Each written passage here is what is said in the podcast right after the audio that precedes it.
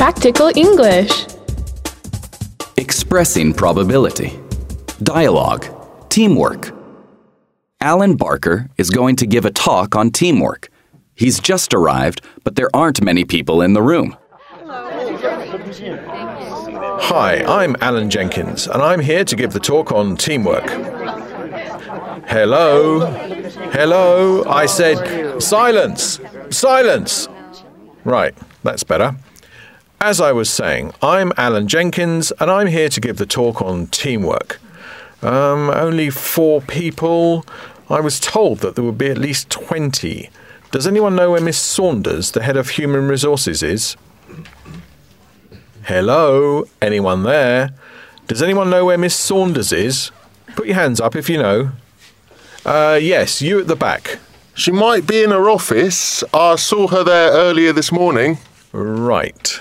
I could go and get her if you want. She might have left. She had a meeting to go to, but I can go and check. Oh, yes, please. That would be great. Right, um, does anyone know where the DVD player is? I was told that there would be a DVD player. Anyone? Remember to put your hands up. Uh, yes, you in the pink shirt. Mr. Jacobs might have taken it.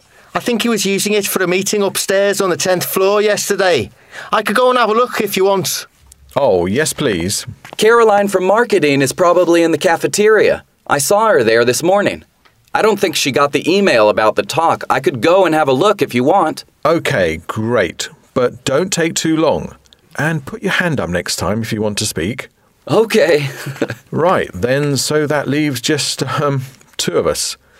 Um, perhaps I should wait a bit until they all come back. I could go and find them if you want and tell them to come back. Good idea.